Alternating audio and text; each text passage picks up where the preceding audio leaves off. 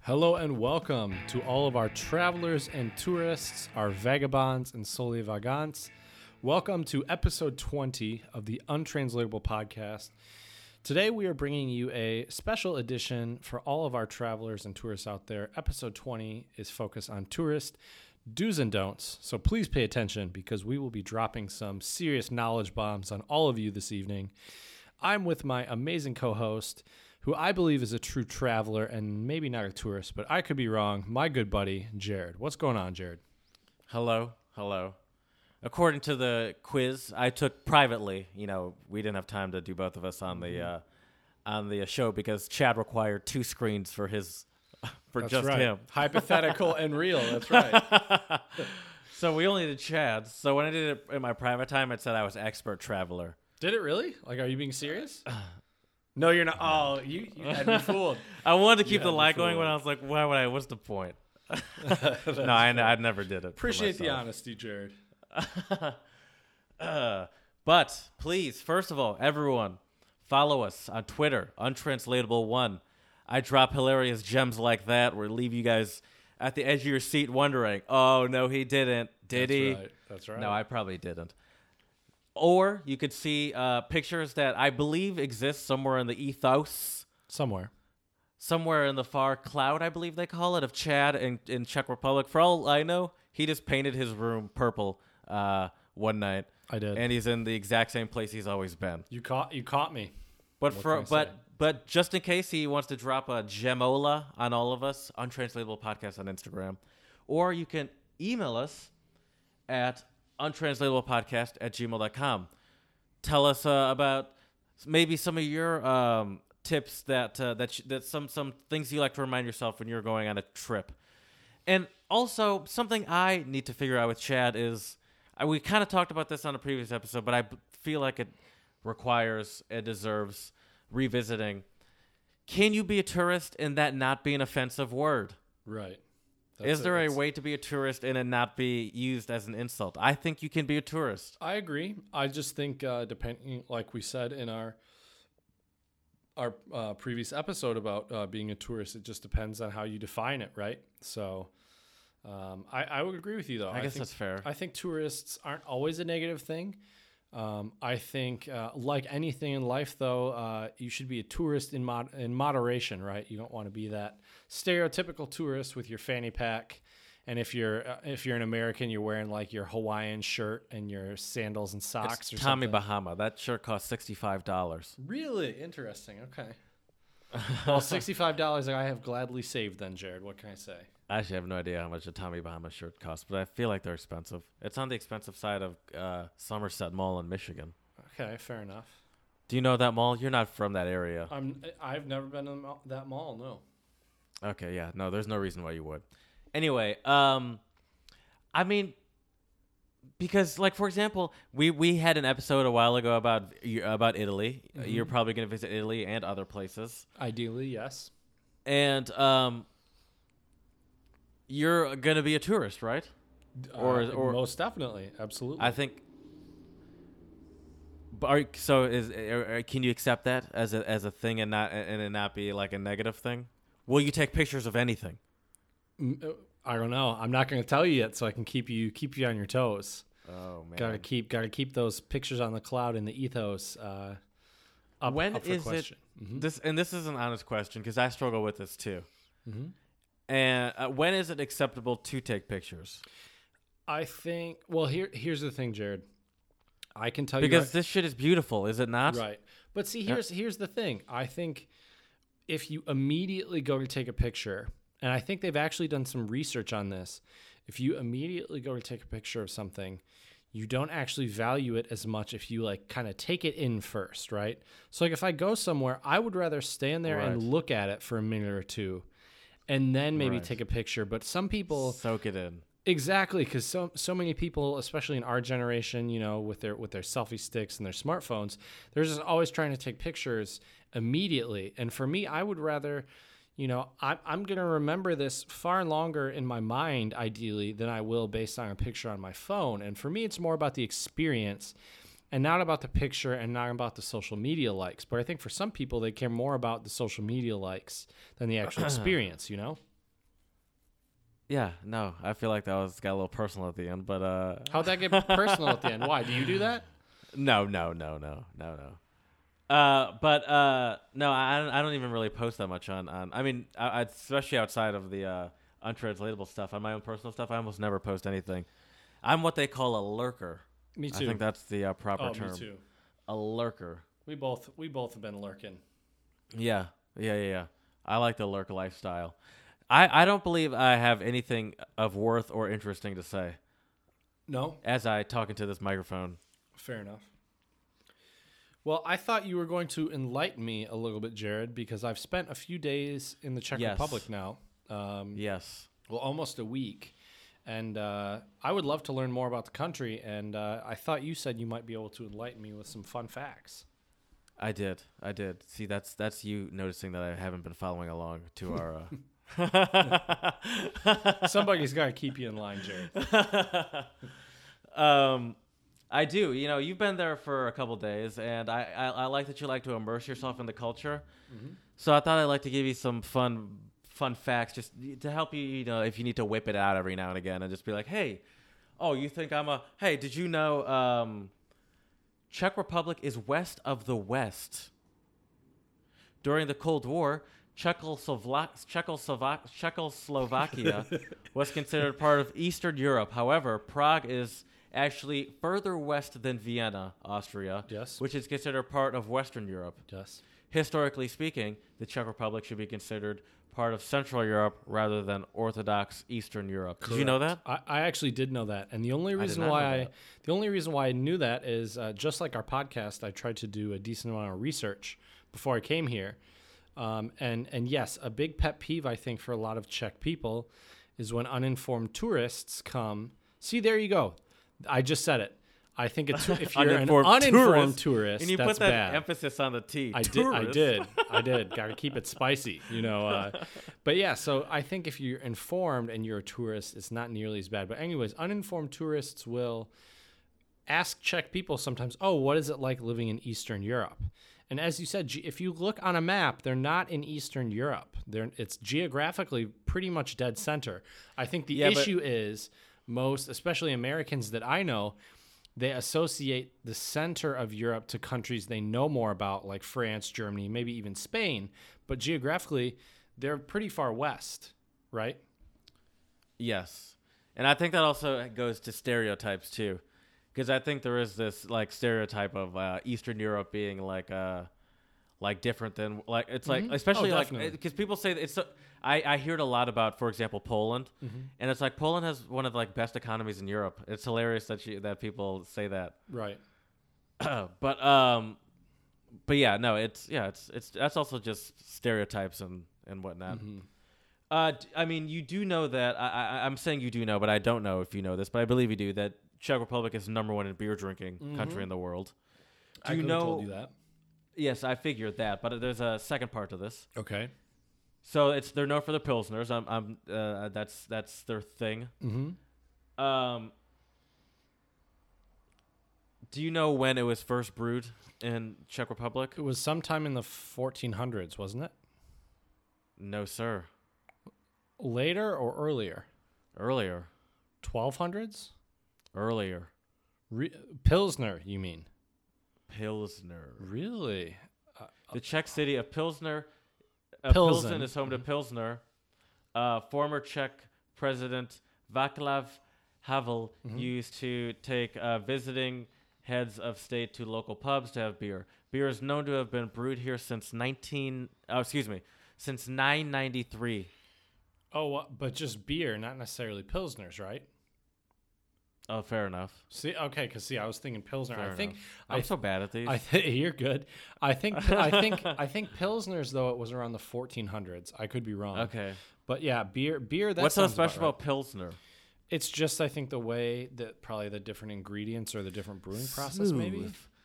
I, It I is guess there. smooth. I guess there was a time when, when that smoothness was probably way more. Uh, I don't know if groundbreaking is the right word, but way more appreciated. Probably. Than because I think pilsners a lot of times are underappreciated these days. I, I would agree, but I think some of that has to do with all of the craft beer culture, um, and And the pilsners that that uh, Americans get associated with is Right. like you know, Budweiser. Right. And actually, the the f- interesting Speaking thing of about the, Budweiser. about Ch- Czech is that's where the original Bud Budweiser, which they call Budvar, um, came from, which I think actually tastes really good.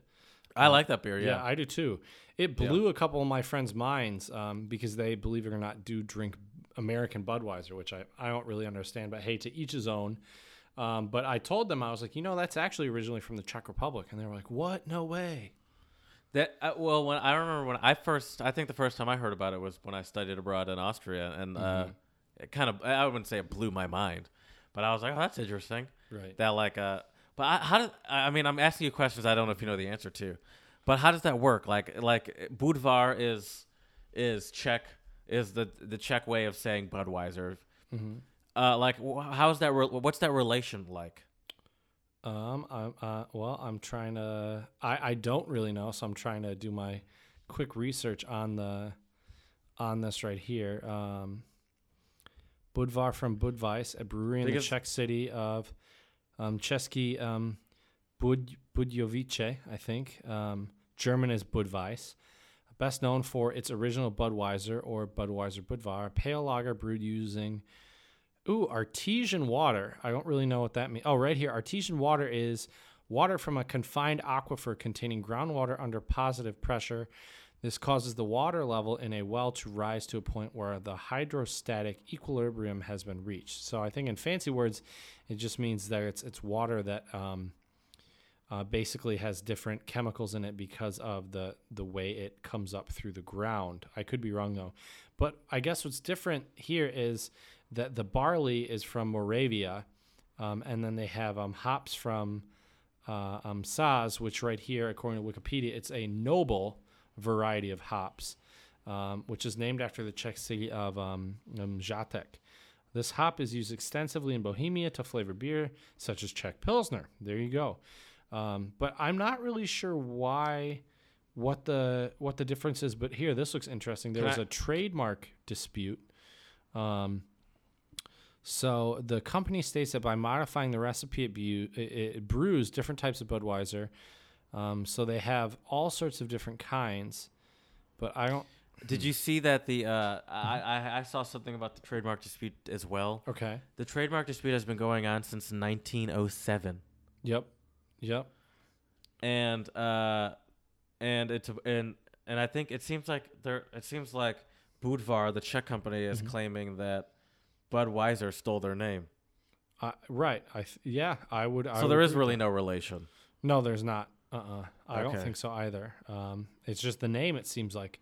Right. Um, yes, be- but interestingly enough, right here, according to the trademark dispute, Budweiser sells its beer as Bud in most of the European Union. Kind of interesting, right. Right. Right. Right.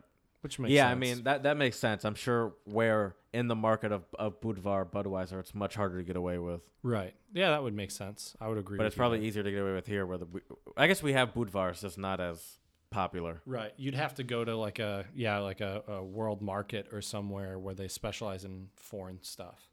Yeah, my grocery store uh, in Michigan had a uh, pretty extensive beer collection. It was pretty So did pretty mine. great. Actually, I, I would agree. Mine even had Pilsner Urquell, which is also a very very famous Czech Pilsner. Mine did too. Yeah. So, what other Czech fun facts do you have for me, Jared?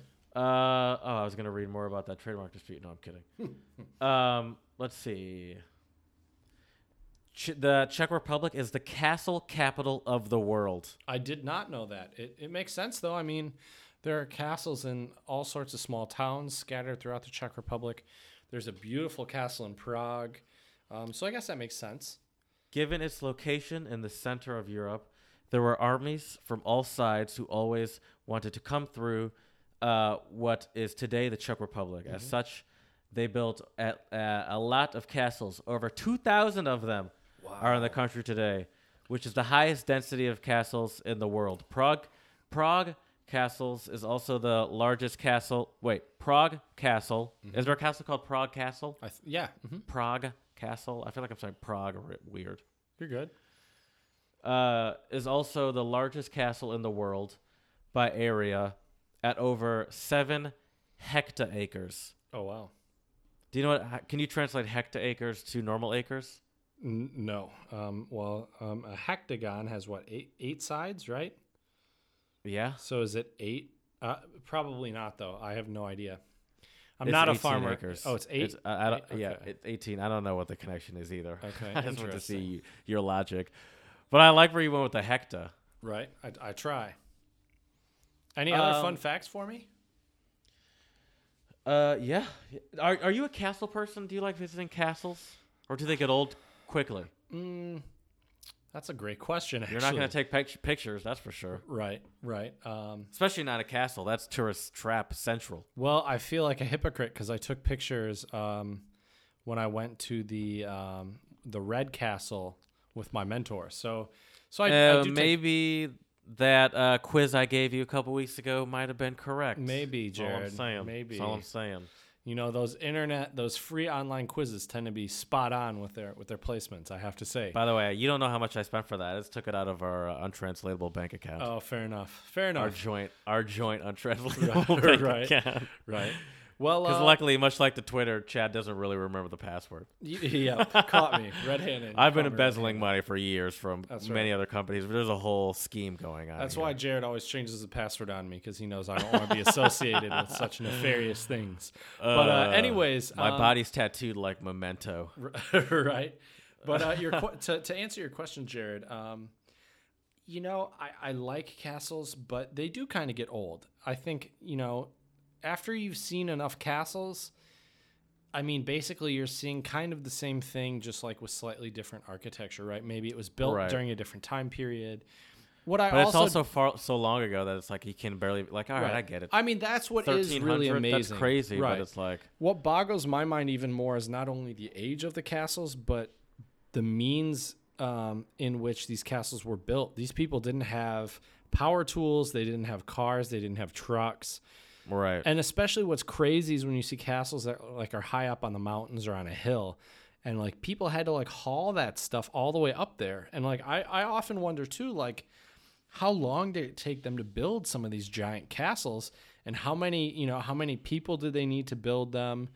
Um, well, that's another thing that like so, some of them they say take tens to hundreds of years, right. and even that in itself is hard to comprehend. Absolutely. Absolutely. I rem- like my mom uh, used to live in Chicago, and I remember I would go see her, and there would be like an empty lot to like to. The, she lived in like a high rise apartment kind of situation in the city, and there'd be like an empty lot to the uh, left of her. And then I'd come back six months later, and they'd be like doing the beginning foundations of a building, and then after that, I'd come back a year later, and it'd be like done, and I'd be like, wasn't Right. weren't they starting a building last time I was here? Exactly. They're like, yeah, that was like a year ago. They're done now. It's, they're fin- they're finishing it up now. right. and it's like what and I, I think that that's something that uh, especially people like me that don't know anything about construction is probably wildly taken for granted Right. And especially th- like the methods of construction way back then. right It's right just yeah we're crazy. using the yeah top of the line technology robots baby Right. it's 2018 We got like engineers, like they didn't have, en- you know, like they had math though to a certain yeah, extent yeah, they did, but I, i think we should i think it's also surprising to see how e- em- like extensive their math was but math only explains it then you have to actually do it exactly. And, and what also is really phenomenal about that is so many of them are still standing today. You know, they're not Yeah. in ruins, but they're right obviously it takes current maintenance to to keep them running and everything. But I mean, I, I would, I mean, assu- the dome in Coloma is under like twenty four, like twenty four oh seven yeah, year round. but I think, maintenance. but I think they do that more just so the appearance is nice for tourists. I would imagine. I'm sure I guess some that of makes sense. I'm sure some of it is probably structural too, obviously, but I think a lot of the m- very famous landmarks in Europe, to me, it seems like it's more just to keep up a really good image, not necessarily like if they if they didn't restore it, like it would it's crumble. gonna like crumble, right? but I'm also not an architect, so don't take my word for uh, for for it, listeners. right. We're just talking. We don't know Ex- anything. exactly, everything with a grain of salt. With the two All right, of us, I I got another one for you though. go for it. Did you know that um, the Czech Republic has the highest st- uh, standard of living of any former Soviet bloc country? Uh, Hmm. the current per capita G- GDP is on a par, is on par with Western European countries like Portugal and Greece. They have the most hospital beds per capita in the EU, the highest rate. Are they in the EU? Yeah, Because they do not yeah. use euros. E They do use their own currency, but they are part of the EU. Okay. Um, you don't have to use the currency. I, no, I have check crowns, corona. No, I know. I, I know they have crowns. I thought you'd have to use euros. No. I'm, I'm just surprised. I mean, Czech Republic, not you specifically. Right. Well, doesn't also I think isn't Poland a part of the EU and do they use euros?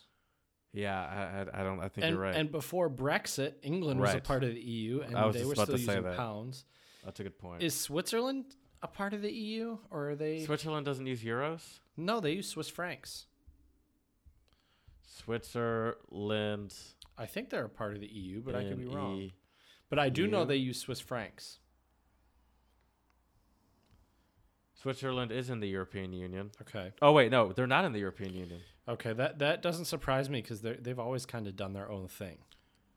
Switzerland. Uh, wait, the rel the relation between Switzerland and the European Union are framed by a series of bilateral treaties whereby the Si- Swiss Confedera- Confederation has adopted various provisions of European Union law in order to participate in the Union's single market without joining as a member state. All but one, the microstate Liechtenstein, of Switzerland's neighboring countries are EU member states. Right. So they're technically not in the U- EU. That's that is some Switzerland shit to do. It is, They're isn't it? technically not in the EU, but they do they abide by all the EU rules so that they can still trade and be Right. And uh, Which that is really so smart. Crazy. That's really smart though. oh, Gotta it is give to smart. I them. mean, if you can do it, it's, y- y- yeah, if you can do it, it seems like the way to go. right. But it is uh, that is a very Switzerland move. It's like, listen, we're not we're not on anyone's side, but we do we're still trying to get this money. Right? Oh, for sure. Why not? That's great. Oh. Liechtenstein. That's I've been I have been to Liechtenstein before. I have not. I want to go and check it out. I don't I think I just drove. I don't know if I drove through, but uh, Does that count then? Have you yeah, really maybe been there? not. If you, if I've you been to prefer- Luxembourg. Speaking of tiny countries, also I been to played soccer in Luxembourg. Oh, cool. I've been to the I've been to the International School of Luxembourg. oh, nice. Um, stayed in some stranger's house. That's always fun. Um, it has been. Uh, no, I don't like that one. Uh, all right, I got a couple more for you. I Sweet. got a couple more. Um, due to its lack of international and domestic conflict, conflict as well as its low crime rate, the Global Peace Index in 2016 ranks Czech Republic. Uh, is it? Do I have to say the Czech Republic every single time? no. I can say Czech Republic. Mhm. Ranks Czech Republic as the sixth safest place to live on Earth. Oh, nice. I, I You're would do worried that. about uh, all your uh, stuff. Sixth safest place to live on Earth. Yeah, but Prague is in I think the top five of pickpockets All right, that's fair. because But I that's- mean yeah. technically getting that's pickpocketed not- doesn't it's- mean you're not it's not safe. dangerous, Ri- right. Right. I mean, yeah, it's frustrating if you get your ideally shit they stolen. don't e, they but- don't feel you you don't feel them at all. Right, exactly. If they're a good pickpocket, you won't even know. Right. Mm-hmm. Definitely. Um. So the I I assume the lang- I assume you know the language has a formal and informal. Yep. Mm-hmm. And the natives are patient with the foreigners who use them in- inappropriately. Yeah, I was actually asking my cab driver when I when I landed in Prague because I was curious too. Like, who do you use formal and informal with? I was wondering if it was similar to German or even Spanish, who have an informal and informal. And he and he laughed and he said, "Well." Because you're an American, he was like, you can get away with a lot. If you accidentally use the informal, no one's going to get mad at you. And he told me, you know, they'll be really happy that you're trying to speak Czech. So, Well, there you go. Mm-hmm. There you go. Um, did you know that puppetry and marionette ex- expedition ex, ex exhibitions are very popular? I I do now. I did not beforehand though. I got I got a fun fact for you, Jared. Hit me. Um, there is one word in the English language that was actually uh, um, adopted from Czech. Any guesses what that word might be? Can you give me a hint, like a genre, where it would be used? Kind of maybe? Um, like technology or science fiction. alien. Robot. Robot. I was that was gonna be the, s- the Uh, Yeah. next word I said. Yep, robot is actually comes from Czech, um, and, and I forget the author's name, but he wrote a series of science fiction books. I'm pretty sure, um, and so yes, Interesting. hmm so yeah, Um. Okay, uh, there's always more talk about the beer uh, and, and, and Czech Republic. They always got to talk about the beer. Oh, here's an interesting one. The Czech Republic, or Czech Republic, as you're allowed to say, according to Chad. So Mm-hmm. if I'm if I'm not allowed to say it, get mad at Chad. Let's play a new game, Mad at Chad. Oh, geez, let's not say we Uh, did. Uh, the Czech Republic ranks as one of the least religious populations in the world. Yep, I think over fifty percent of people say they're atheist. Am I right? Well, what I he- uh, what I'm saying here is with only 19 well which your your stat could still be true. But what I'm s- what my stat says is with only 19% claiming that they believe in God. Gotcha. Okay. That is over Interesting. fifty percent. Yeah. I wonder why that is. How how do how do they just avoid religion? I wonder if some of it has to do with um, the communist rule and everything, because under communism, religion is not usually looked at very positively. Um, Oh, like, okay. So it just never got its way into the culture. Well, I think it probably had a place in the culture, and then it kind of disappeared with uh, uh, changes over time. And actually, uh, here I got another fun fact for you. In my town of um, Chomutov, there is uh, there's a beautiful church, but the cross, uh, Jesus on the cross, is not in the church because it was removed by the communists, and I guess uh, the Russians, um, or I guess back then the Soviet Union, and they actually, I guess back in the day, my mentor was telling me they used the church as like a warehouse or something. Really? Yeah, They just totally didn't want to have any sort of religious connotation to it. It was Right. just a building. e- exactly. So, so maybe that I bet you that might have some influence on it, probably, but. I could be wrong. I'll have to ask around and uh, and see if we can find out some more about that. yeah. Please. We'll do. Please do. Um, mushroom hu- mushroom mushroom hunting is a favorite pastime Yep. in Czech, of the Czech people. You you know all of these things. I know a lot of these. Yeah. How have you How have you not brought any of these up uh, in our conversations? because I don't want to give everything away. Y- You, you, you know, if you're a magician, you can't use all your tricks in your first show. You gotta. The Czech Republic is a true paradise for people who love parks and gardens. Mm-hmm. It has 25 protected landscape areas and four national parks, in addition to broadleaf and conifer forest, Yep. uh, rivers, and mountains. And also, what's cool is there's a. oh my gosh. What? Sorry. It's crazy. I'm just isn't blown it? away by what you know. Uh, um, what's also really cool about the Czech Republic is there's an area that's very mountainous, and they actually call it Czech Switzerland. Why is that? Oh, because of the mountains? Yeah, because it's very mountainous and very beautiful. Interesting. Mhm. I think I uh, underestimate how many mountains are in Europe in general. Right.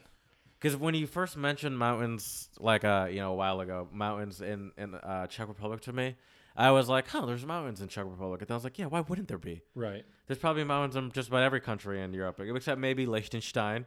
Maybe no mountains in Liechtenstein. Maybe Mount not. Liechtenstein. Are there mountains in the Netherlands? Oh, maybe not. Yeah, Netherlands is known for being pretty flat. Pr- Are there mount- are there mountains in France or Spain? There are definitely in France. Oh, that's true. in the Duh. south of France, Duh. there's Right. a. Uh, there, I there's I believe there are in Spain, but I don't know what there are. I'm gonna check Netherlands first. huh, interesting, but yeah, yeah, List of mountains and hills in the Netherlands. All right, l- all right. Let's see what the. Uh, no, there's not the highest. The highest point in the Netherlands is uh, uh, 2,900 feet. I don't think that counts. okay, probably not. Uh, Spain mountains. I do believe there are mountains in Spain. Yeah, I think there are two. I think you're right. I think they're by France, aren't they? Uh, I guess we'll find out. We will, won't we? Spain mountains. List of mountains in Spain. All right, they've got some real mountains too. Oh, cool. Not not some of these Dutch mountains. No offense. Unfortunately, you can't change the. Uh, I wish it was in. Uh, all right, well, these are in meters, which I, I uh, am a professional at. um. Anyway, the highest uh the highest point is three thousand seven hundred eighteen uh meters Okay. and it's in the Canary Islands, and it's in Santa Cruz de uh, Tenerife, uh, Tenerife, and it's called TAD, T- E, TE uh, meters in feet. I'll tell you in, in American. 12,198 feet. oh, that's pretty good. That's a, that's a mountain. That's solid. That is a mountain. I would agree. right. All right, I'll give you some more fun facts. Okay. Let me give you some more fun facts. Sounds good. Uh, I mentioned to you, I don't know if this was on or off air, uh, because we also do broadcast onto uh, AM radio, for those of you who didn't know. Uh, tourism is big business in Czech Republic. No, I'm kidding. That's not the end. It has an impressive architectural heritage with 12 UNESCO, uh, uh, UNESCO, excuse me, monuments, uh, and many centuries worth of monuments, buildings, towers, bridges, blah blah blah. blah. 12 uh, UNESCO monuments. I think that's pretty and impressive. Another e- bonus fun fact for you: I'm pretty sure a lot of these UNESCO um, monuments are in um, Carlo Viveri, which is like a. Um, it's also it's a spa town. It's not too far from where I'm living. Um, but yes, Okay. Carlo Viveri go. is known um, for because they have these really cool hot springs where you can drink like fresh mineral water um, straight from the ground. Um, and and they have other sites. They also what's really famous here is um, Český Rai or um, Czech Paradise or Bohemian Paradise is what it's also sometimes called, and it's a like a beautiful um, national park. So yes, the Czech Republic is a great place to go.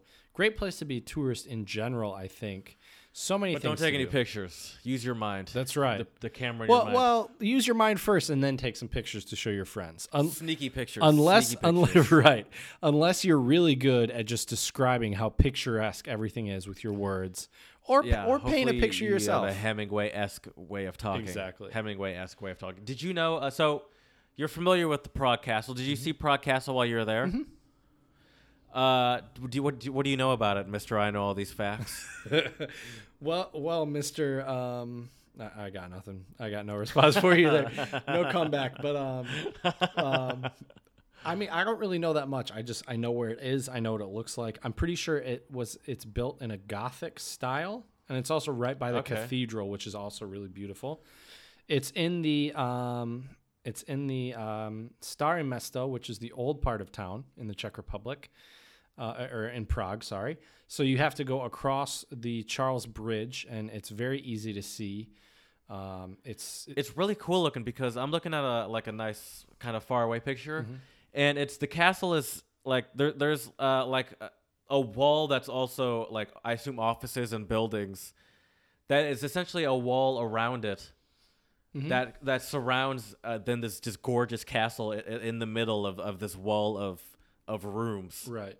Yeah, I think you're right. That it is awesome looking. So uh, it is. Did you know it is the largest castle in Europe? Uh, I did not, but I do now. It has h- guess how many rooms uh, uh, it has. It, I don't know. a th- It, says more than this number, but just you know, Uh, more than a thousand, uh, a little, little hot, coming a little hot, more than five hundred. uh, up a little bit, seven hundred, Wow, that's pretty impressive. more than seven hundred rooms. you could throw some bomb parties in that place, dude. More than Oh, seven hundred yeah. rooms. yeah. I mean, do you have enough? fr- I guess if you if you live in that place, you'd have enough friends. Well, I I think you'd. I don't know if you could call them friends, but you got enough people who would want to come party with you. That's a good point. Right. But yeah, so I might show up, and I don't. I, I don't know if I, I'd even know who owns the place. uh, oh, I know for a fact you would show up, Jared, without a doubt, because that place is beautiful. You know what you also have to look forward to? What?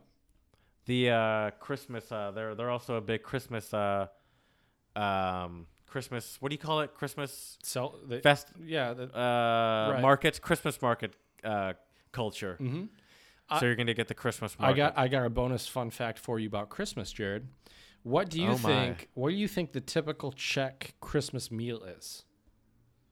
No googling. Uh, is it something I would know? Is it like I a mean, it's it's a it's an animal you definitely know for sure. reindeer? poor, poor Santa, how's he going to deliver the presents to all the children if we eat all his Goose. reindeer? Nope. Carp, like the fish. I don't know what a oh Carp. fish really. Yeah, carp is Why fish? I don't know. I asked my I asked my uh, mentor that, and and she said it's just kind of tradition. They Because they're not known for fish, are they? I mean, I, I'm sure you can get fish. well, easily, I think but you, they're- I think that's not like their thing. right. Well, I'm assuming carp is. She was telling me that carp probably the reason why it's a very common Christmas meal is because you can find it in so many lakes and rivers in the Czech Republic, which is probably why it makes Ah, sense. okay. Um, but yeah, so carp is like your Damn, carp can get big as oh, hell. they're huge. Yeah, they can get giant. they're kind of gross looking. They are gross looking. I've never actually had carp, so I'll keep you guys might have. posted. Who We'll knows? we'll have to do a Christmas edition. Uh, Ooh, they kind of look like a uh, koi pod fish. A little bit, yeah. But they're aren't they usually like a brown or a green? Yeah, yeah, they are. I just happen to see some that are some that are not. But you're right. They they are also brown or green, Mm-hmm. and they're kind of big and floppy. They kind of look like the uh, that one uh, the uh, bully from SpongeBob. That was the flounder, y- flax oh yeah, flounder. who who hit the pickles under his t- or no, no, the guy who was No, gonna no, beat no, no, no, SpongeBob no. up. I gotcha. Right, that's cool. Yeah, yeah, yeah. gotcha, gotcha. Good old SpongeBob, gotta love it. but yeah, so anyways, um, yeah, the Czech Republic is a great place to be a tourist, and I'm wondering, Jared, when are some when have there ever been any times where you've really felt like like man, I'm I'm such a tourist right now? You asked me this a while ago, and there was one thing that I thought of, but I, I think it was worth it in a weird way. Okay, So um, I, I went to Morocco, uh, which was awesome, and I believe I was in Marrakesh was the city, okay, and and they have like a they have like the out, a lot you know they're you know they're known for the bazaar and the outdoor markets, right, and uh, it's uh, that's all haggling haggling style. So Right. you know you uh, you can you can barter for your prices and whatnot. And so I was uh, w- they were t- w- uh, what, what what I was told by a professional before I went into it. I wanted to get a pair of Converse, Mm-hmm. fake Converse probably. Um, although I wore those motherfucker. Uh, I I- why did I have to swear? I wore those suckers for uh, many years and years. I played soccer on them. I recessed in Germany. They were they they they treated me well. nice. However, um, they told me that you like you know that you always go in at half half first and then you know work from there. okay, And so um, I ended up paying like twenty. Like they first they they I think we started at like uh maybe at like uh I don't know I don't know where it started, but I ended up paying twenty dollars for them in American dollars or euros maybe whatever one of those two. But um, it felt good because you know I worked it down a little bit, and it did feel good. But then after I thought about, it, I was like, I could have like, and maybe this is just part of the fun of the barter. Is after I was like, I could have gotten these for a better price. right. I could have worked him down a little bit, a little Right. bit more. But I think that's part of the fun of it. oh, definitely. Did you also though?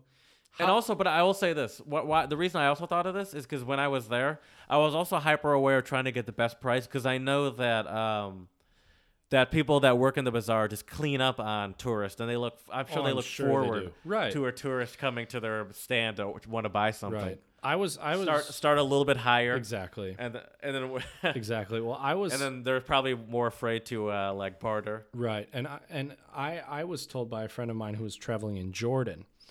He said that um, in Jordan um, you can also barter. And he said that basically, if you are a tourist and they know, especially if you don't speak the language, um, they will just go to town on tourists and make serious bank from them. So, so my buddy actually had a, a, a cab driver who drove him around everywhere, and uh, and his cab driver would actually go in and buy stuff for him because he knew he wouldn't get fair prices, which I thought was Yeah. really interesting. Um, and I, I mean, good way for the cab driver to make some extra tips. Right, Um, right, right. That we we uh, got like a tour of a lot of areas of Morocco Mm-hmm. outside of Marrakesh in a dude's like 1980s uh, Mercedes taxi. Nice. He just drove us around uh, like all these parts of Morocco, and he did the same thing. Like in certain places, he's like.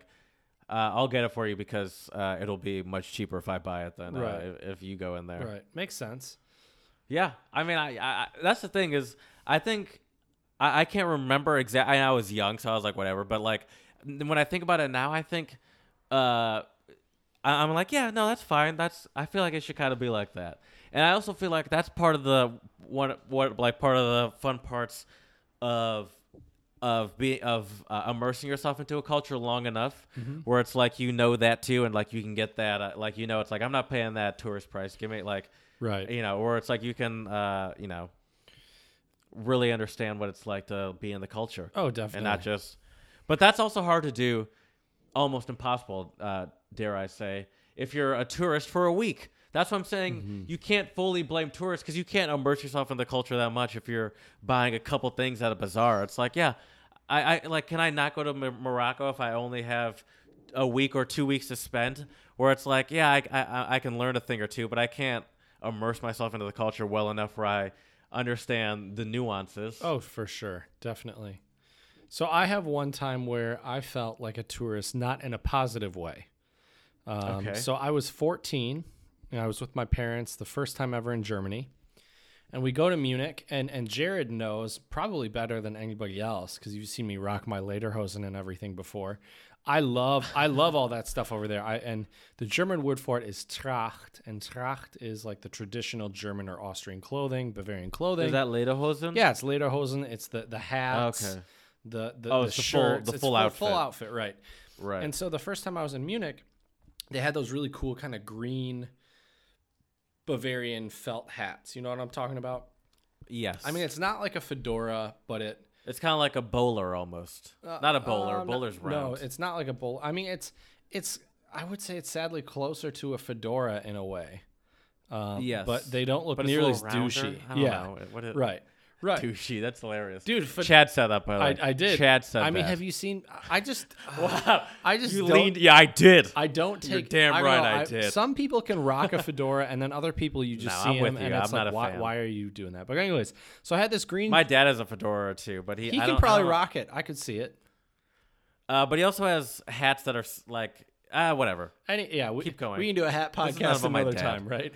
Um, but anyways, so so I got this green hat and I was wearing it around Munich, and I walked by this group of people from you know Munich. They were they were probably maybe a couple years older than me, but they were teenagers, and they see me walking around this hat, and they just they point they they pointed at me from like across the street, and they all started laughing really hard, and I was just Yeah, that's that's rough. yeah, That's rough. Yeah, and so so I was like, I was like, and I asked my aunt, my That's about as bad as it gets. Right. I mean, that's Right. most people's worst nightmare. Marriage is gen- in general. right, and so that you know, yeah, so they pointed at me, they were laughing.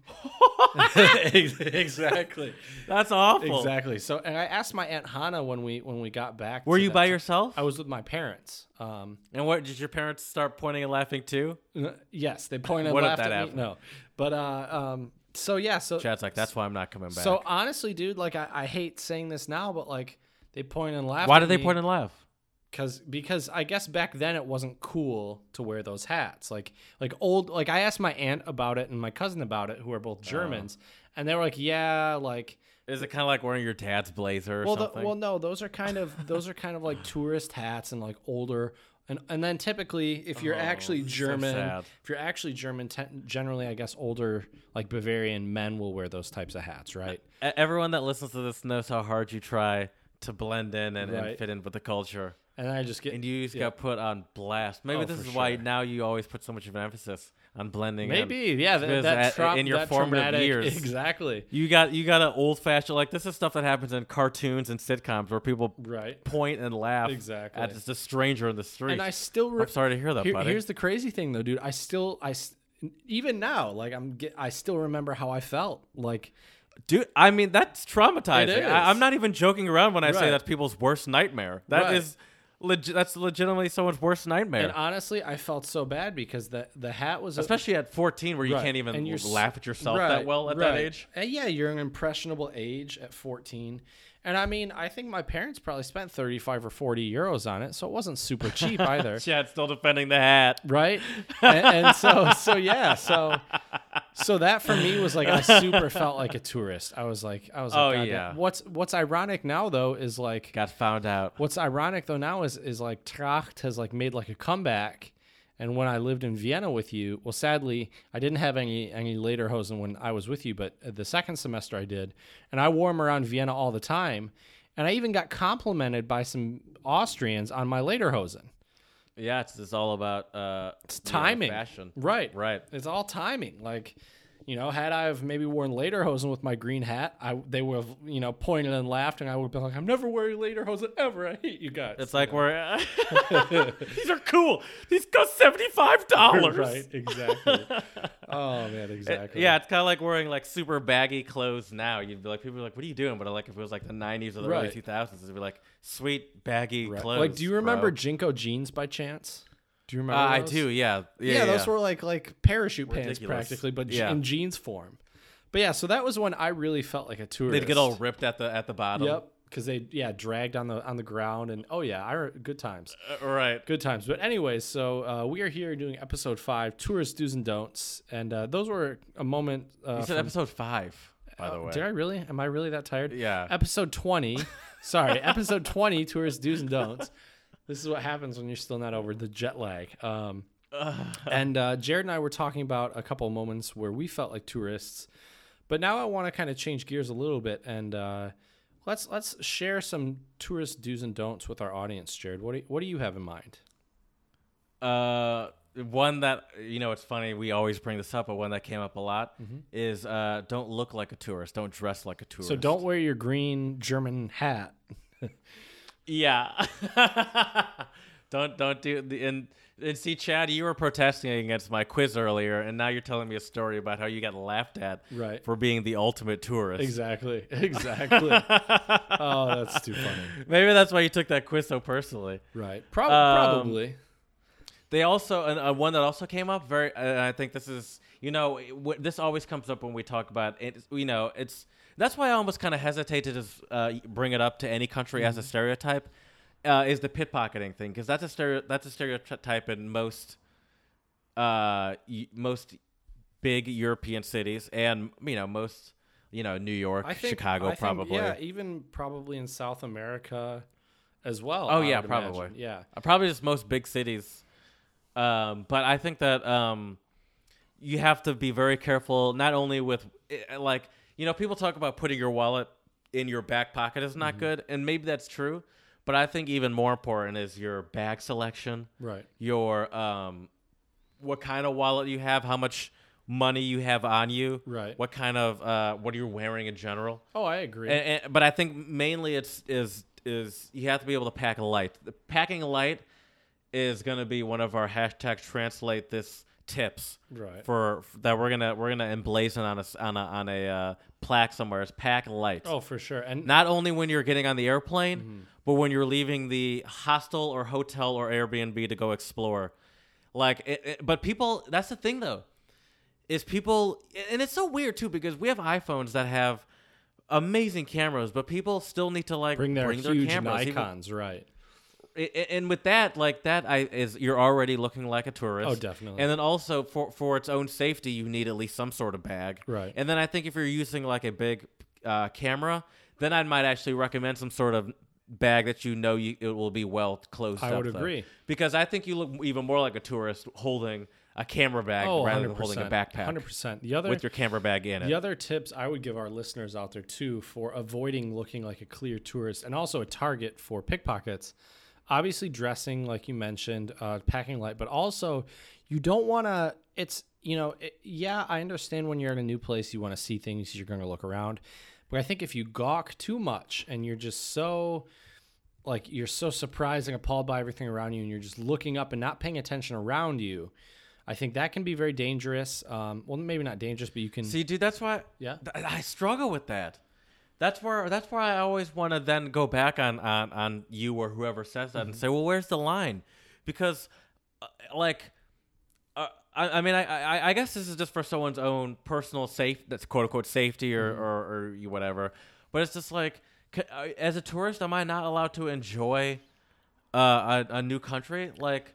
It's like be careful at how much you're looking at stuff, Well, even though let like me- you're walking by Right. one one of the UNICEF, U- uh, UNESCO, whatever you know places in Czech Republic. Well, let, let me put it this way, I guess. I think you want to, if you are looking around, you should also just try to be aware of your surroundings. I think that's a better way to put it.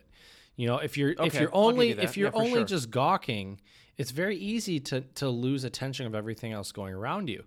And all it all it would take, um, like for example, um, one of my mom's coworkers went to Prague, um, and these guys offered to take a picture for him behind or, or in front of the Old Town Square. And so he took a couple steps back. They took the picture, and then when he turned to Yeah, I go grab already his know where this is bag, going. his bag was gone. And his bag had his Yep. passport, had his wallet. It was just a big mess, and he had to stay in Prague for like three or four extra days because he had to wait until he could get another passport.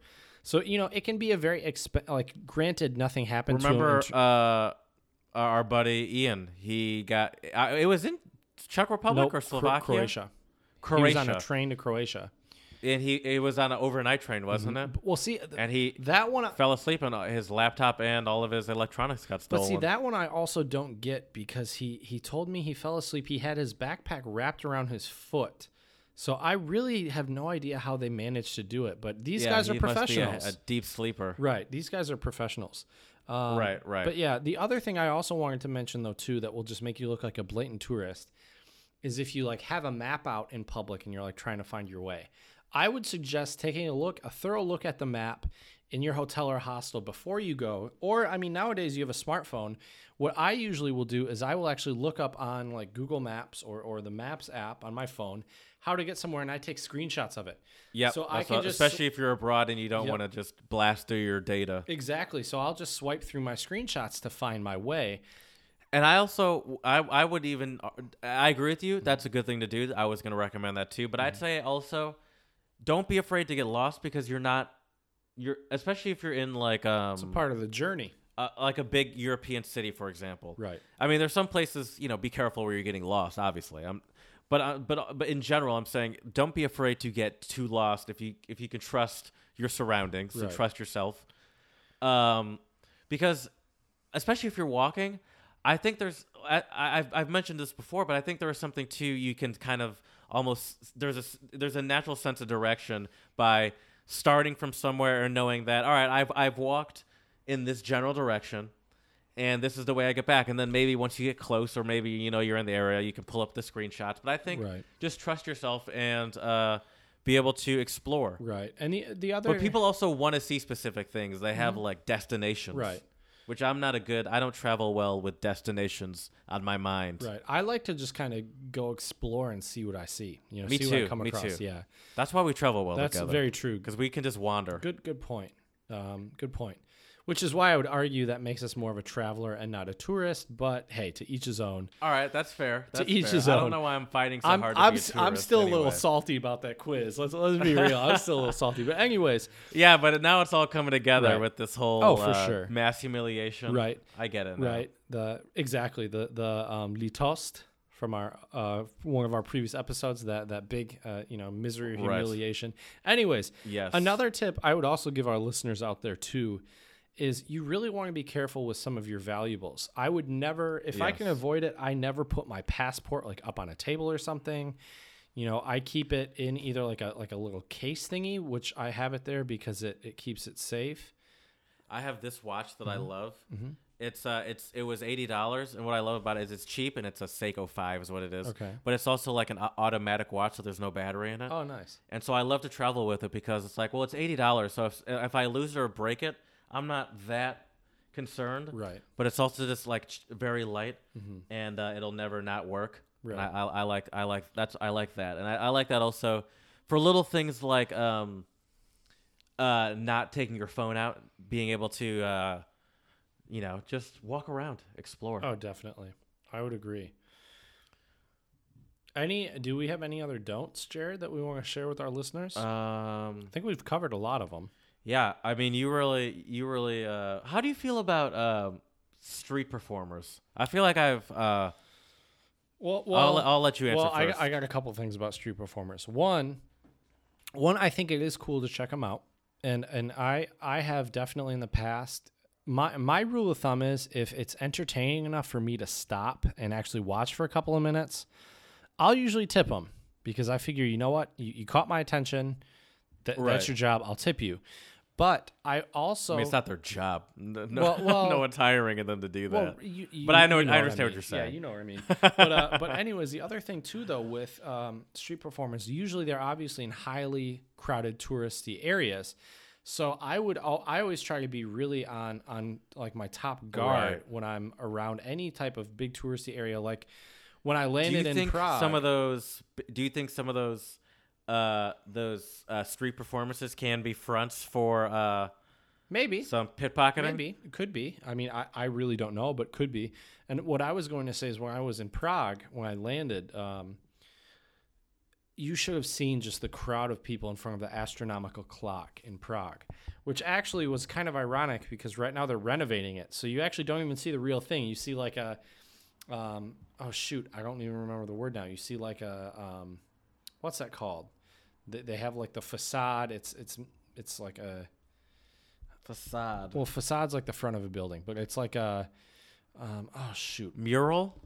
kind of. It's well, it's just basically like scaffolding with like a picture of of the the astronomical clock. But you should have seen just the the I'd say that's a Crowds. mural, wouldn't you?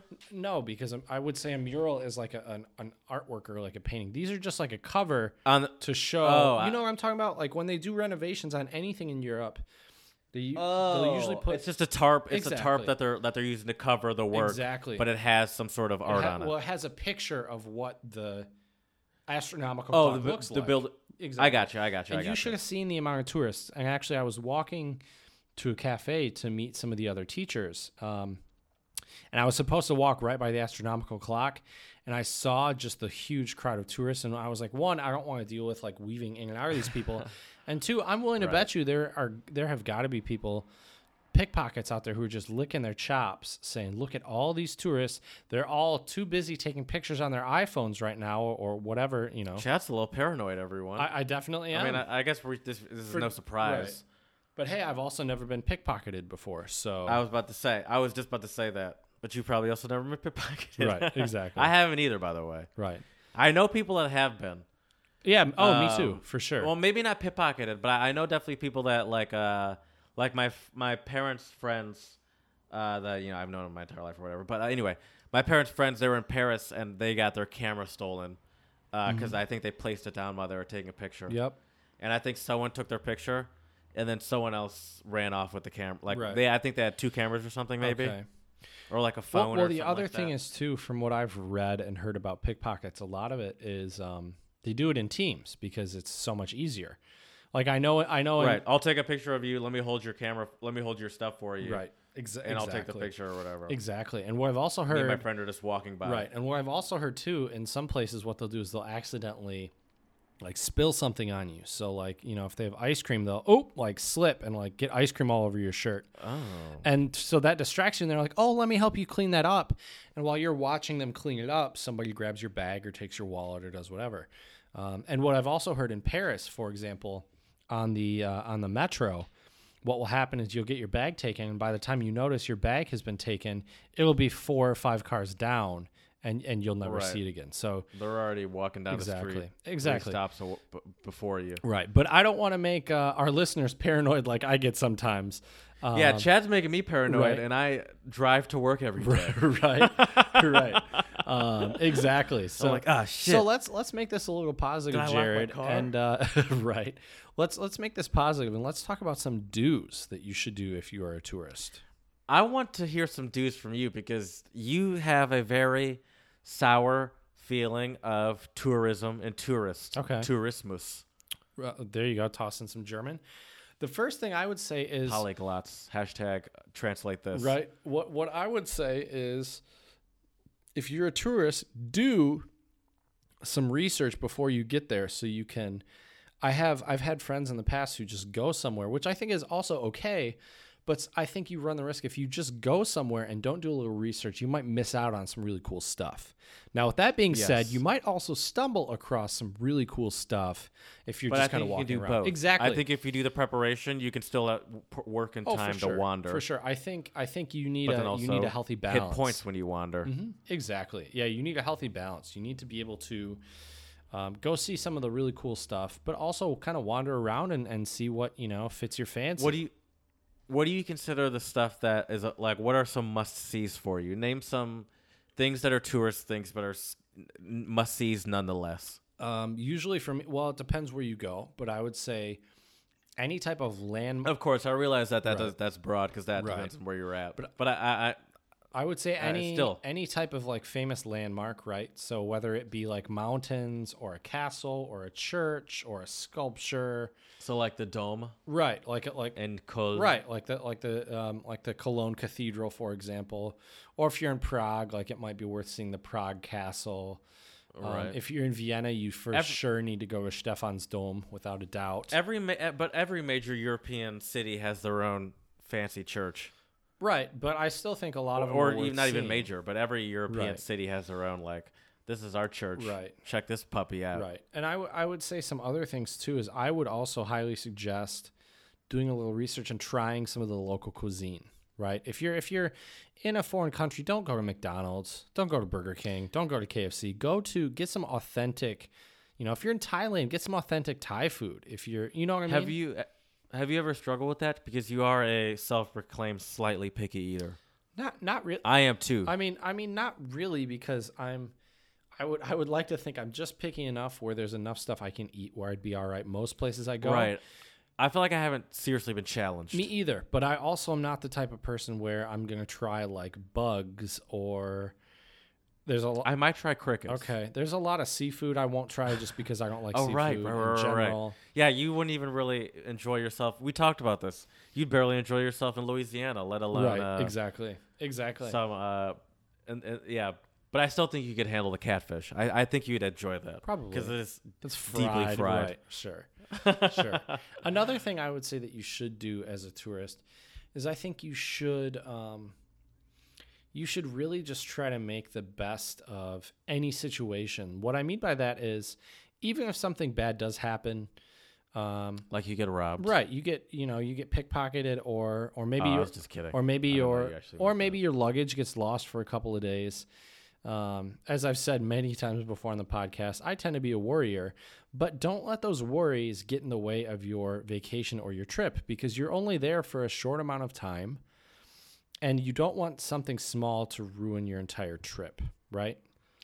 Yeah, I've. I mean, we've all had a, l- a loss of luggage before. Mm-hmm.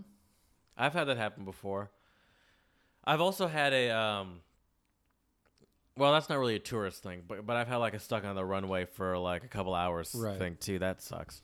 But uh, yeah, I mean, I, th- it's funny that you even bring those things up because those things would not even come to my mind to bring up because those are just like worry worry things where Right. it's like uh worst case scenario. But I but I understand where you're coming from, and maybe I should worry a little bit more about some of those things. Maybe I'm too uh like it'll be fine. Right. But see, that's why I love traveling with you because I feel like we balance each other out a lot where I, I tend to get stressed about all sorts of little things and you are a lot more relaxed about everything. And, uh, and, and actually that's another thing I would also kind of piggyback on is do be relaxed. Um, and especially for all Yes. the other worry warts out there like me, um, be I'll relaxed. say this about being relaxed. Be relaxed, especially with uh, like, you know, we, we always talk about if you're going to be a quote unquote tourist or traveler, whatever it is, at least learn a couple phrases. Right.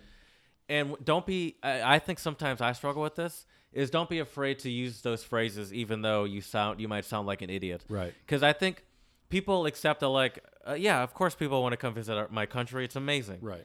But um, eh, like at least this person's not trying to be annoying. They're trying. They're at least like uh, like show that p- you're putting some level of effort in. And I think that uh, that's a solid do is is. And I think for me, like you can put you could frame it as don't be uh, ignorant or arrogant with your language. Right. But I frame it more in in the sense that the way I always always felt about it is like I kind of feel like I'm.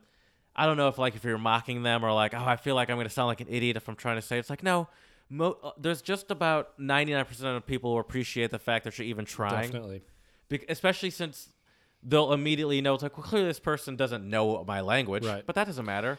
It's so cool that they're trying and that it's funny that they even know th- like know like the the way to say what's up that that you know not just saying like good day or right, whatever. Right. And that's I actually I think that's one of the best do's that we could end this segment with is do definitely try to be respectful of the culture and use the language when you can. You obviously don't have to be busting out complicated sentences and talking about deep philosophical things or political arguments, but just saying hello and please and thank you goes a long way wherever you are. I do think there is a legitimate point where you know we we we've talked a lot about don't be don't be that guy that is arrogant with their English and, and imposing it on people where it's like oh you don't speak English, but I think if if if someone is giving a legitimate effort or you know trying to say the phrases that they know and trying to work with people like you said on an earlier episode where you like instead of saying like do you speak English are we going to uh what's the name of your city Khomotov. Buchatal Khomotov. Kumatov. You said, you know, bu- you know, city, city, city. Is that the order? Uh-huh. Right. Where, you know, and it's like it's just. I think those simple things Right. go a long way. Oh, 100 percent. And and I think that that you know the locals will see you're trying, and I think I, yeah I you know I mean think about it if if you're approached by Oh, someone I, I had another. I, I was actually going somewhere with that point. I just realized. Oh, go I ahead. totally Go forgot ahead. where I was going with that. But I do think there. I'm so sorry. I was, as I was saying, that, I was like, I feel like I was going somewhere when I said that. there, I do think there is a point where um, if you if the people if you know you're putting in that effort, there is a point where then the person that is the native can become like like then it's no longer on, there. There is a point where it's like you, it's no longer on you, and if someone's still arrogant about the uh, the language, then I think you also it- it's tough. But I think it also there's a point where you just have to be like accept that like yeah, not everyone's uh, yeah. There are shitty people everywhere in the Oh, world, for but like sure. because I but I think most people, vast majority of people will will. But you can definitely might run into those people that'll be that'll be arrogant with it back at you. Right.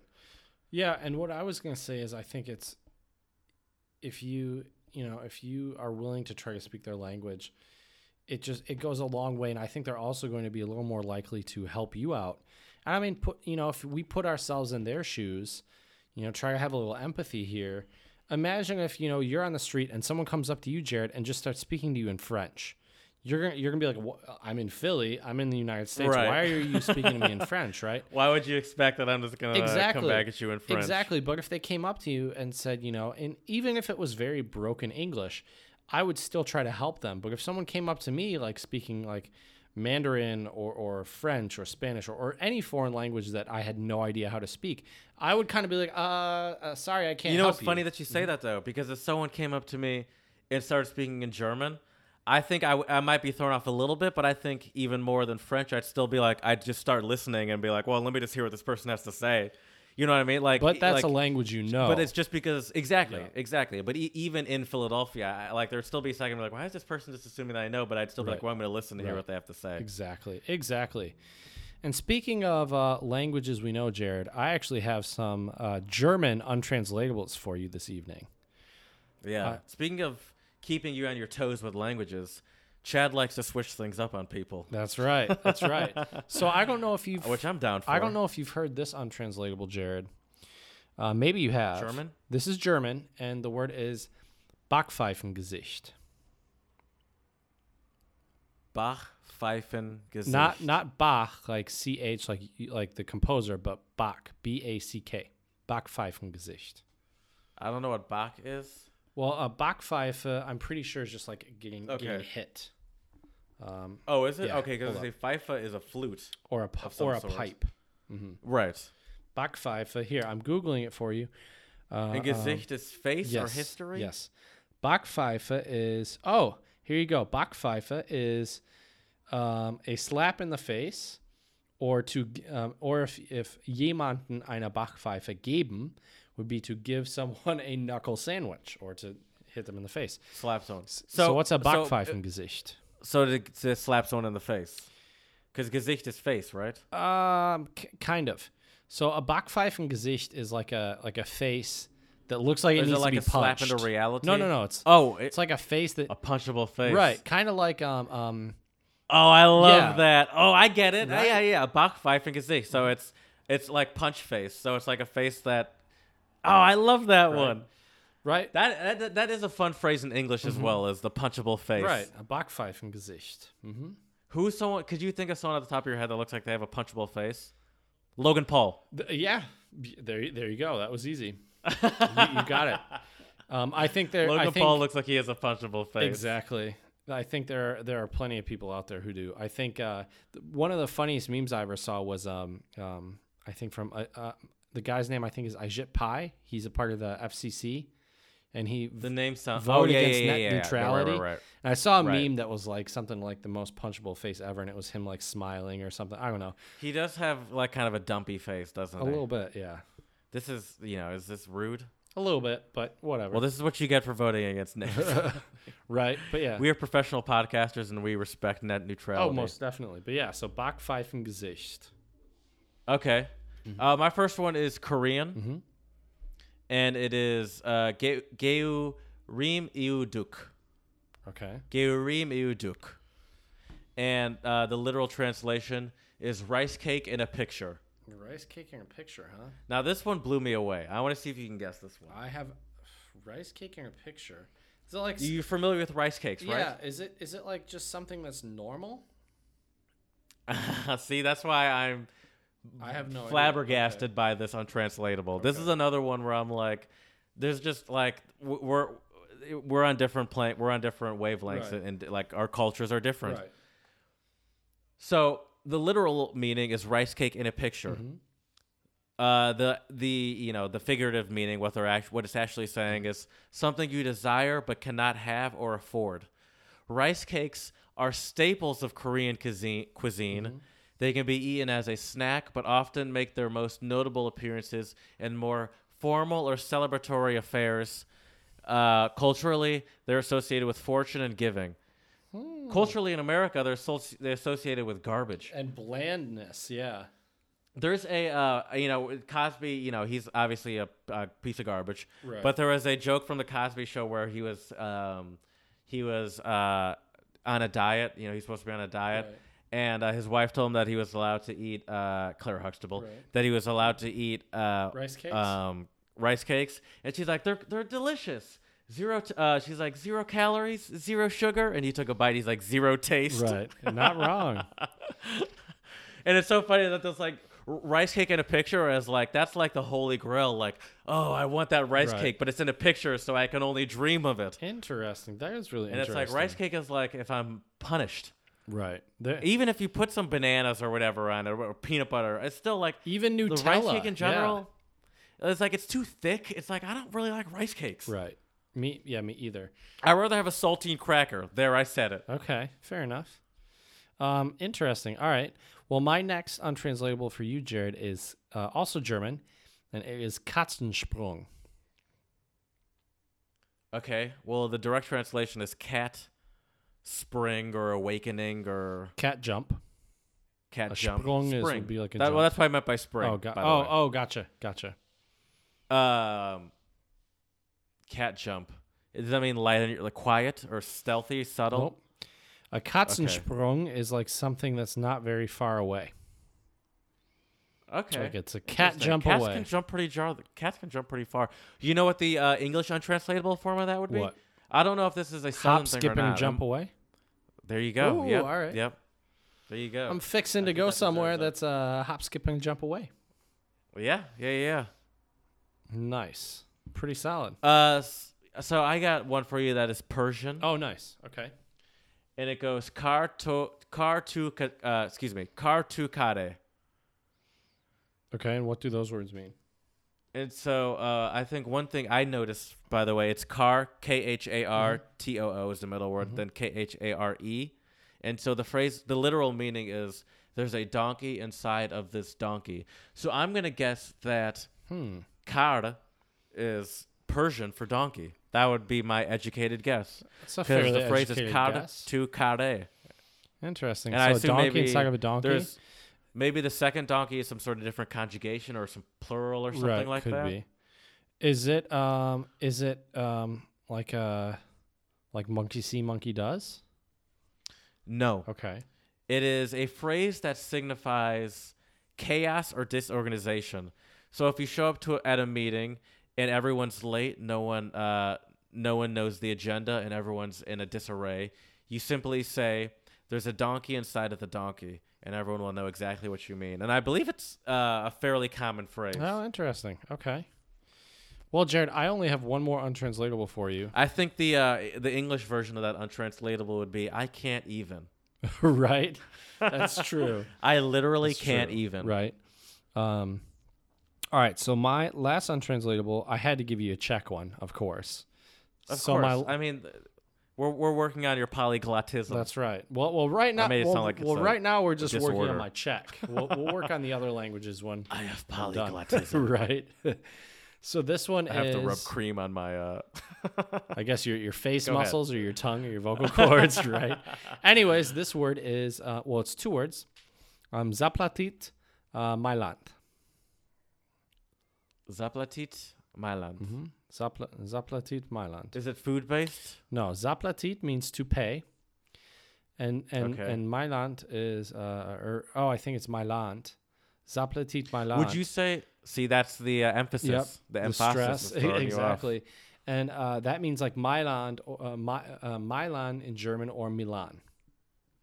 So can I? So to pay in Milan. Mm-hmm.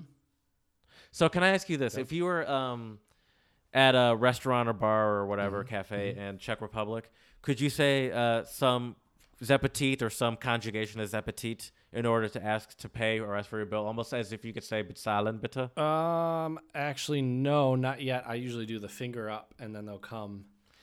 I don't mean you specifically, but I mean could one say that Oh, yeah. to ask for the bill? Yeah, I forget what the word is. Um, but yeah, there is. A but word. it's not Zepetit. I think. Um, I don't think so. I think you say like the Czech word for for like the the bill, please.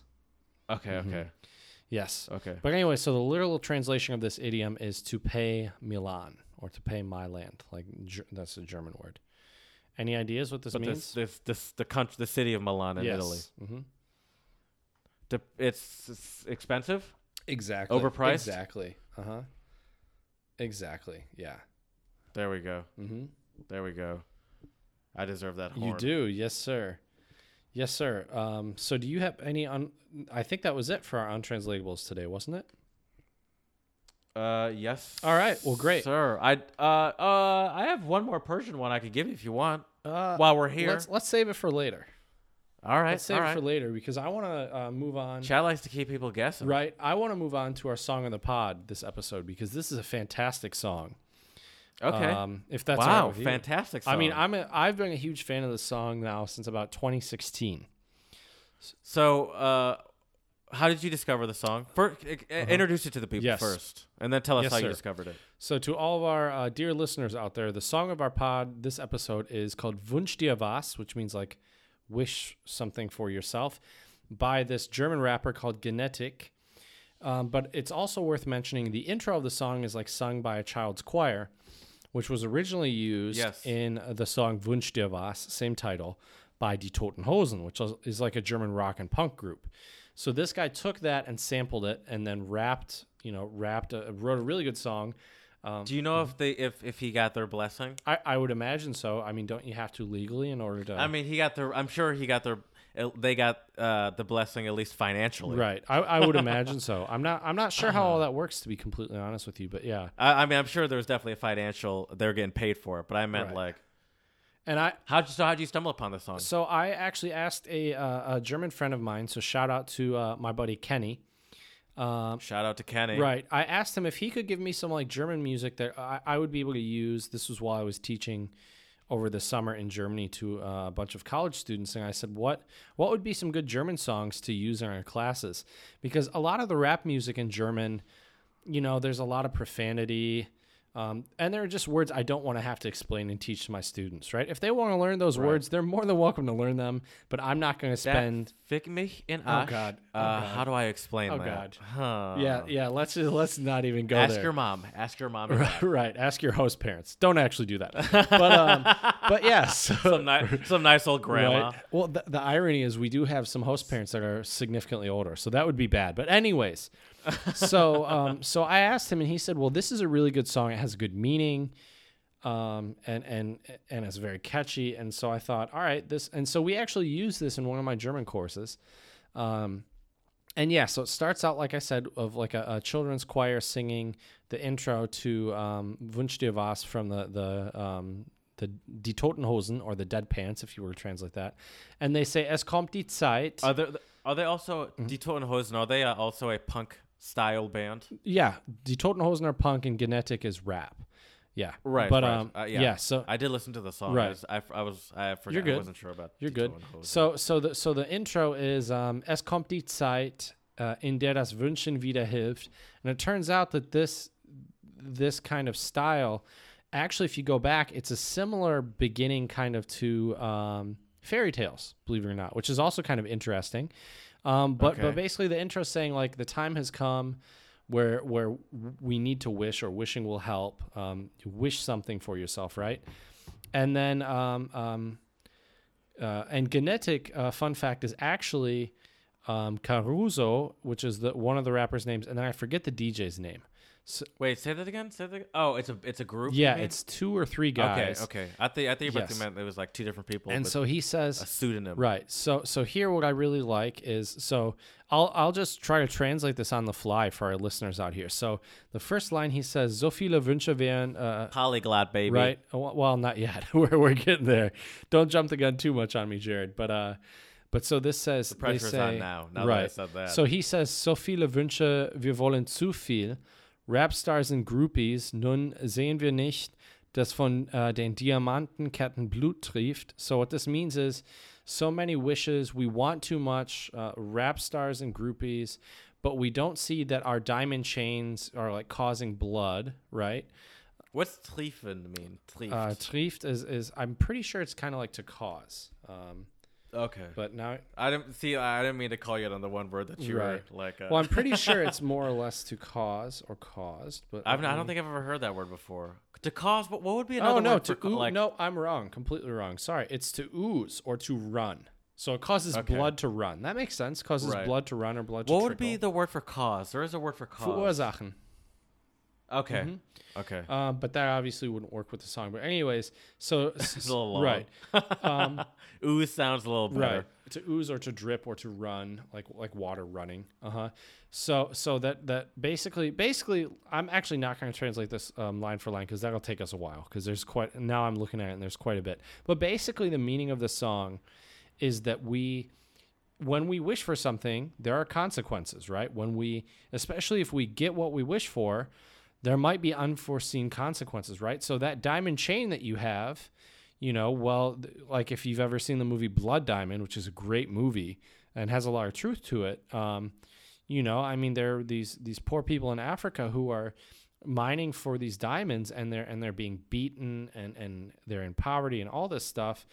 Um, so yeah, and but See- one of my favorite things for this song is um, he says, uh, "Wir sind gierig und das ist was uns vernichtet," which means we are greedy, and that's what will destroy us, basically. That's what I, I love about the song of the pod, especially when it's uh, something that you can translate on the fly. For example, is that um, it, I, I can grow like the appreciation for a song can grow exponentially just by hearing. It's like oh yeah no like like there have been uh, pl- plenty of songs that I've heard where it's like e- even um songs in English like the uh like the uh, brushy one Mm-hmm. string where it's like once I read this and look at it in like in form how it's supposed to be read it's like oh this is like Mm-hmm. I mean I'm not saying that this is poetry but I'm still might say that but I'm sa- it's like it's like oh there's so much more to this than than you think just by and that's what I love Right. about the song of the pod is like discovering what's actually behind some Oh, of these absolutely. lyrics that you just listen to and it's like it sounds cool Oh yeah, but they're actually saying s- or like or like the Capadeza song. That's a great example, Right. Whereas like Mm-hmm. It's it, it's- deep. sounded super g- like goofy, but it's like about the lifestyle of an immigrant in a foreign Right. country trying to uh, fit Well, in. well, now that you mention that, you know that the song 99 Red Balloons or 99 Luftballons is actually Hast about du war. etwas Zeit Yeah, für there mich? you go. Singe ich ein Lied für dich. It's about war. It's about war. It's, I'm pretty sure it's didn't- about the Cold not War. know that. Yeah. So also, Is, is, was that supposed to be some sort of like sign of love or something or peace? no, it's about the Cold War and the consequences of Well, that's Mm, war. Mm-hmm. what I'm saying. Was that sp- oh 99 red balloons? What are, what are the red balloons supposed to represent? Oh, why are you asking me this now? I, I'm not sure. you brought it Well, up. I just brought it up. To, I just brought it up to prove the point that there are songs that can be very kind of upbeat sounding, but have right, a very deep right, message. Right, right, right. And speaking right, of deep right. mes- messages, I want to talk about the hook um, or, or the chorus. So he says, Das Leben ist kein Wunschkonzert, which just means like you can't get everything in life that you want, right? Um, like excess of Right. It's, it's see that's another untranslatable right there. Wish Wunschkonzert. concert, Right. And that's a co- great thing But I about think German. he's just saying like an excess of uh, wishes. right, right. It's like you can't go crazy on wishes. And then he says, "Doch jedes Leben ist ein Wunderwerk." So every life is like a like this beautiful, amazing thing, Piece of right? work. Right. Yeah. Du musst dran glauben, dann erfüllt sich das. So you have to believe in it, then it will fulfill itself. But denke nach, bevor du machst und wünsch dir was. But think about like, but really think about it before you do it and wish it, right? So I'm I'm I'm like actually this. I like this you much can more kinda- now that Maybe you you're- can see it. I'm getting goosebumps translating this right now because it's, it's really This great. is, song's really growing on me now that because I, you know I, that's the thing also about listening to songs even though it's German and Mm-hmm. I understand German. To me, for, to listen to a new song, I have to give it a couple times before Oh, I for really know what sure. they're talking about. So I gave this song a couple listens, and I was like, you know, it sounds good, and I, I enjoy some Mm-hmm. of the lines, but once I actually hear it, I'm like, oh, see, I love this. And- There's so much and more to it's this. super catchy. But here's the other the, It the other is. thing I also want to share with our listeners um, before we um, switch gears is it also makes the video make a little more sense too. By oh the way, for sure the video is really interesting too. But anyways, yeah, all their faces are covered. right Right, and I think they they tend to do that um, most of the time, and I think they do that just so they can live normal lives. Right. But anyways, I also want to share with our listeners um, the second. Um, oh shoot, Jared, what's the English word for strophe? The second like paragraph or the second stanza? oh, uh, stanza. stanza. Thank you. The second stanza. So here he says, um, um, I love this line. He says, "Ich hab mir ein self-made Deal gewünscht und bekommen." So like I, I made a deal with myself and, and got it. Zum, I love the self-made throw in right, there too. right. Zum Glück ist ich muss nie wieder zurück zu McDonald's. So I'll never thankfully I'll never If have to I'm go lucky. back to McDonald's, but this is the part I really love right here. Doch fast jeder Wunsch hat eine Kehrseite, mehr Geld, mehr Probleme, mehr Feinde. So what he says here is um, on the contrary, almost every wish has a, a Kehrseite, an opposite or a consequence, right? Um, Right. Its other side, more money, more problems, and more enemies. Um, so yeah. So, s once again, I'm getting. I'm. Chad's out here. Getting Uh, goosebumps. that's that's the music that Chad uses to hustle. I mean, honestly, dude, I I More usually money, more problems. I usually listen to this song before I go to the gym. To be honest. Oh, and here we It, go. it is a good pump up It song, is. especially once you know what they're talking about. Right. It's like don't forget about the haters. Just do yourself. exactly. Do you? But also be careful And, uh, what you wish for. Right. But right here too, I also like this.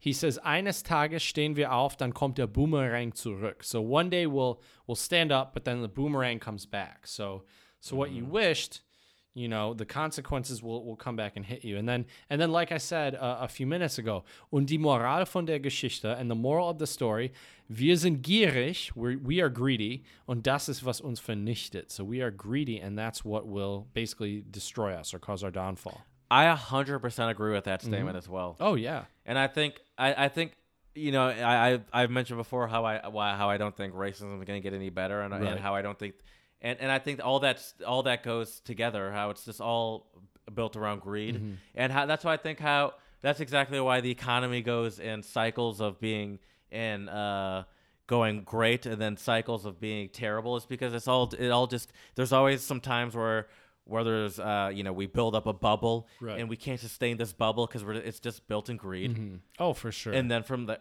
and then from there the bubble breaks and you have to start over Mm-hmm. but then you know you know you know a couple years later you think you're doing well again and then you start getting a little greedy again and building that bubble again and then it just happens it's just you, it's unavoidable oh, for sure. Well, Jared, we got pretty deep and philosophical with that, so we're going to lighten things up a little bit. uh, I, i'm glad you chose that song Thank because you. I, I didn't give it much thought when i first it's a listened great to it song, so we'll we'll also post that on our Twitter. So please give it a listen. It's a fantastic song. yes But now I want to lighten Untranslatable one. exactly, and I want to lighten things up a little bit, Jared. And I got two jokes for you this evening. So my first joke for you is: What do you call an alligator that's a thief?